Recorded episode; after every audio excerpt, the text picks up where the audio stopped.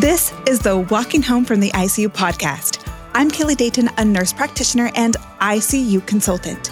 I help teams create, awake, and walking ICUs through evidence based sedation and mobility practices. By hearing from survivors, clinicians, and researchers, we'll explore how to give ICU patients the best chance to walk out of the ICU and go home to survive and thrive. Welcome to the ICU Revolution.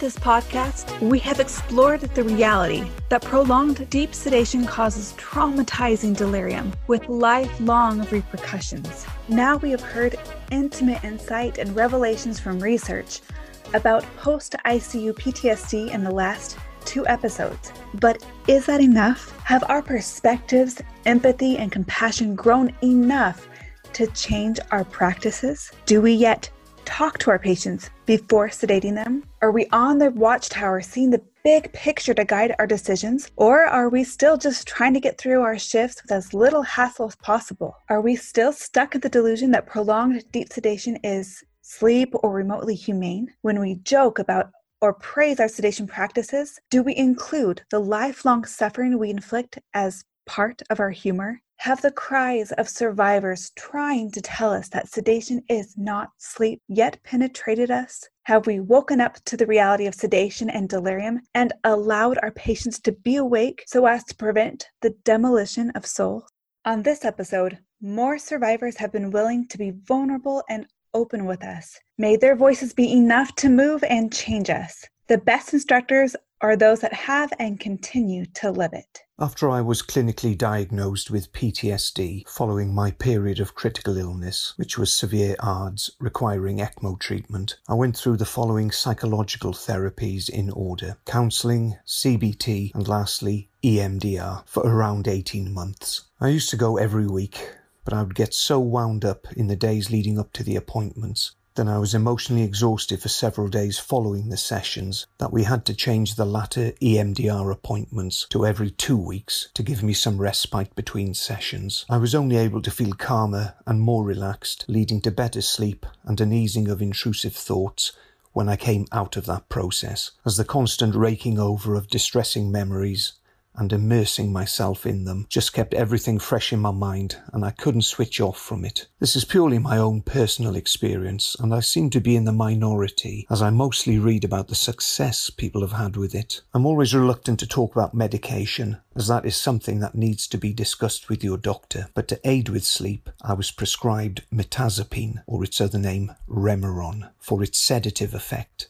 It worked really well. In fact, it worked too well as it would take me some hours after waking for my head to clear and be able to think straight. It can also lead to weight gain. When I stopped taking it, I lost more than 30 pounds within a couple of months. For around six or seven years, it did the job with helping me sleep, but the side effects led me to stop taking it. As with anything, whether it's psychological therapy or medication, what works for one person may not work for the next. My PTSD is a result of the trauma I received in the ICU due to the conditions I was experiencing, the diagnoses I had, uh, severe necrotizing pancreatitis, and my hallucinations and intrusions can all be tied to that. So I experience the physical hallucinations that mirror situations and sensory input from the ICU, and my nightmares and hallucinations are often identical or very similar to the nightmares or memories in which I experienced in the coma.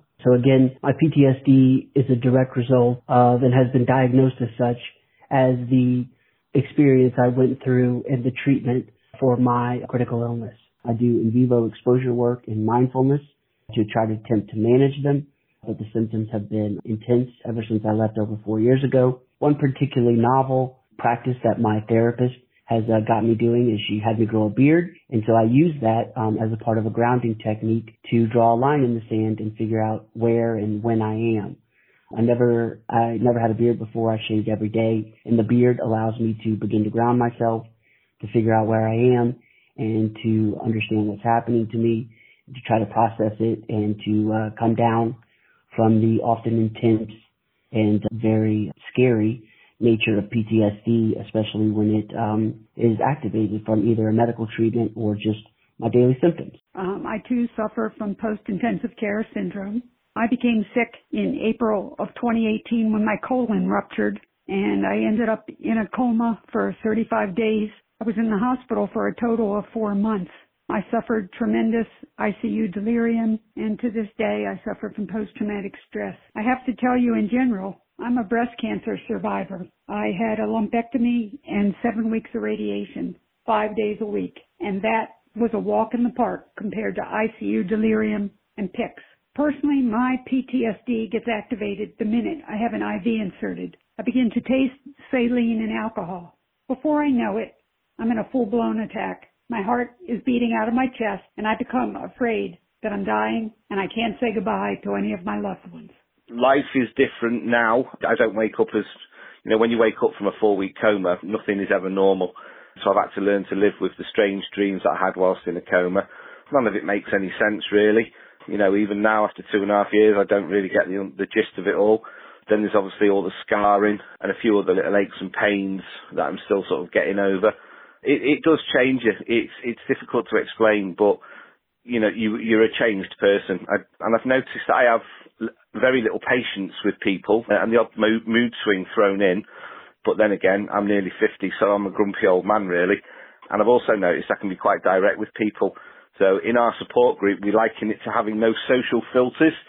So, you know, when you're speaking to somebody, they might ask you a question or make a comment and then you just respond in a way that sounds not offensive, but you know, it's almost like a put down or just too direct. I think sometimes. So you know, but you, people take you for who you are now. You they have to. And and then the insomnia is still a bit of an issue. You're awake most of the night, and then you know you just go to bed when you want and get up when you want. So I usually know when I wake up that it's going to be a bad day. I feel lethargic, totally void of motivation and I just lay there in bed wide awake some mornings and have absolutely no intention of getting up. So, you know, it's quite painful to sort of drag yourself out of bed if you like. So, but we get there eventually. The impact on quality of life, it's not so bad anymore. Two and a half years post coma now. I still suffer a bit, but in the early days I was a complete mess.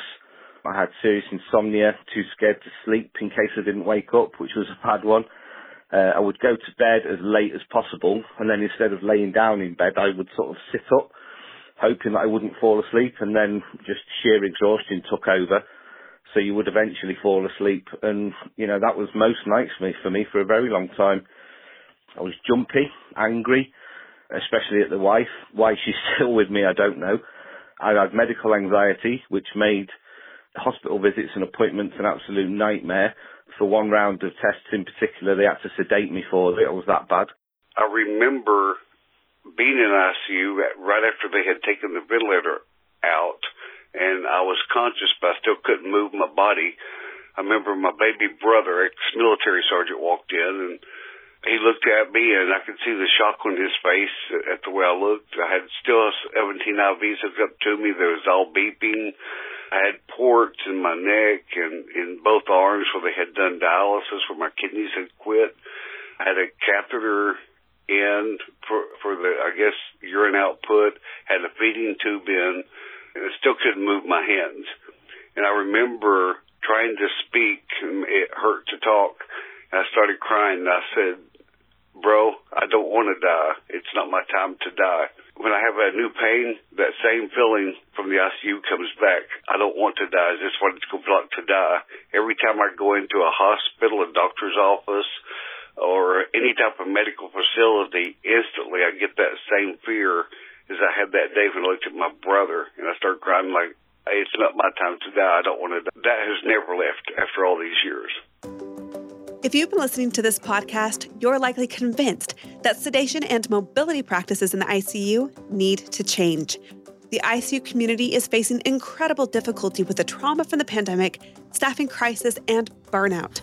We cannot afford to continue practices that result in poor patient outcomes, more time in the ICU, higher healthcare costs, and greater workload for the ICU team. Yet the prospect of changing decades of beliefs, practices, and culture across all disciplines of the ICU is a daunting task. How does this transformation start? It can begin with a consultation with me to discuss your team's current practices, barriers, and to formulate a plan to help your ICU become an awake and walking ICU. I help teams master the ABCDEF bundle through education, consulting, simulation training, and bedside support. Let's work together to move your team into the future of evidence based ICU care. Click the link in the show notes of this episode to find out more.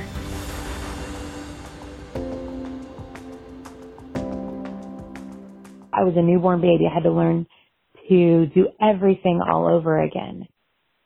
I mean, it, it was four or five days before I could make my hand find my fingers and make my hand touch my face.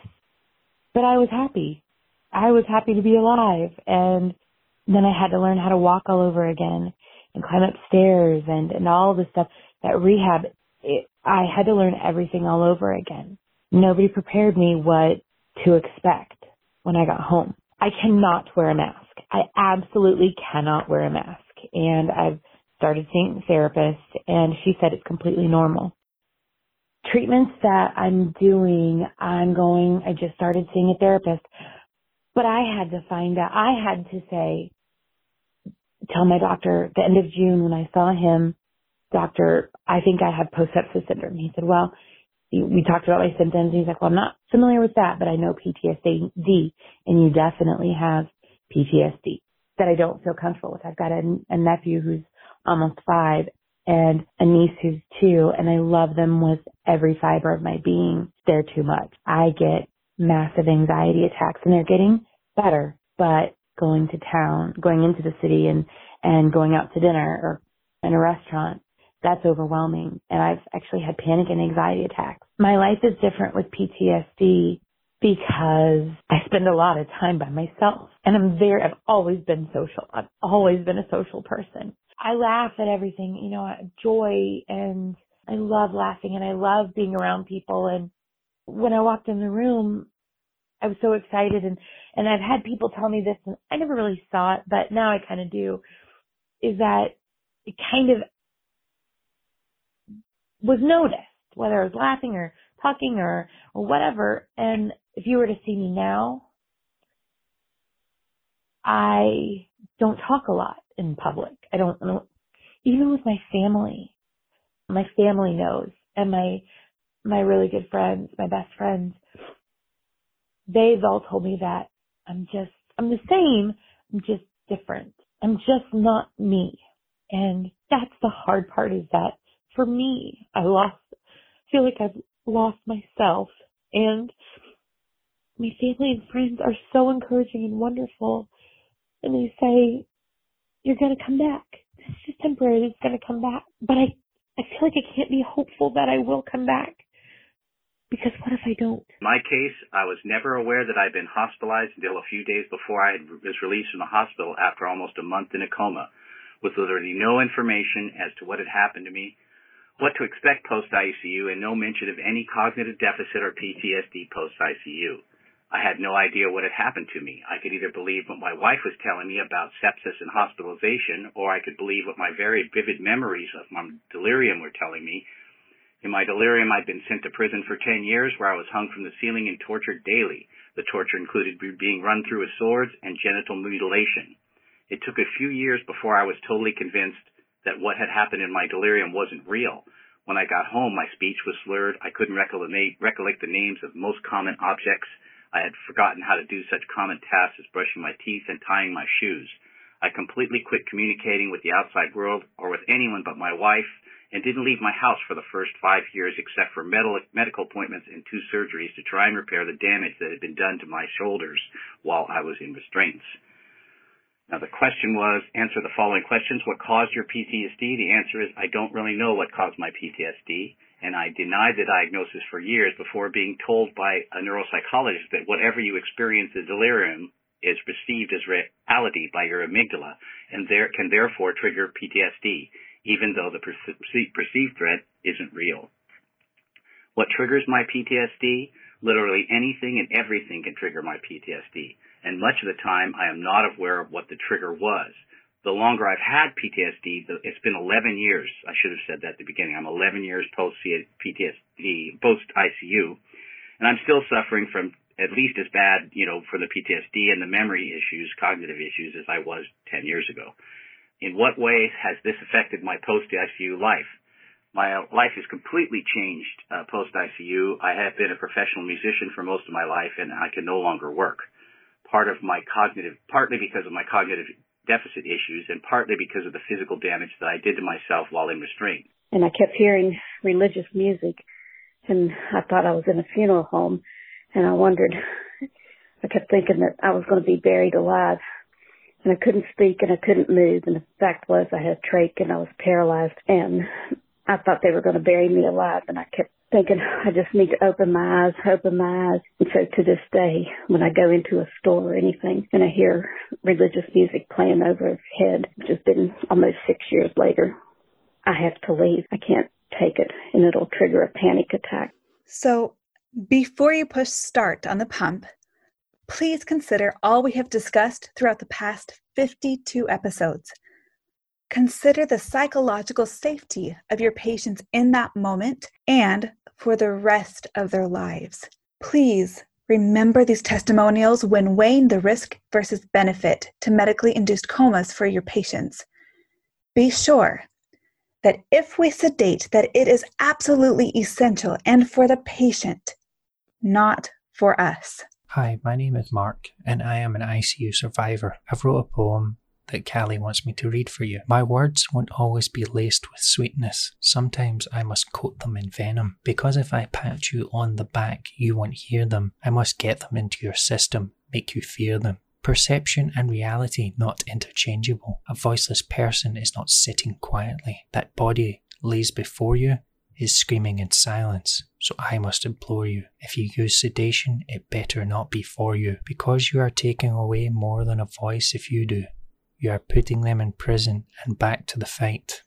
Delirium's no fun if you had it would change your life. So I ask you this what would you want done if it was you? Would you want to be sent back for round two? For what reason you might implore? Because you were too loud. They could hear you on the floor. I'm not here to shame you, but I want you mad. See the effects before it goes bad. Delirium is a problem I know to be true, but we can make a difference, me and you. Minimize the sedation, forget the antipsychotics. For delirium, reorientation, family and friends. Reduce the noise, normalize the light, get the circadian rhythm back in the fight so the patient knows day from night. Thank you for listening. If you want to join in on the conversation, leave a voicemail at 801 784 0472 or reach out to me on Twitter.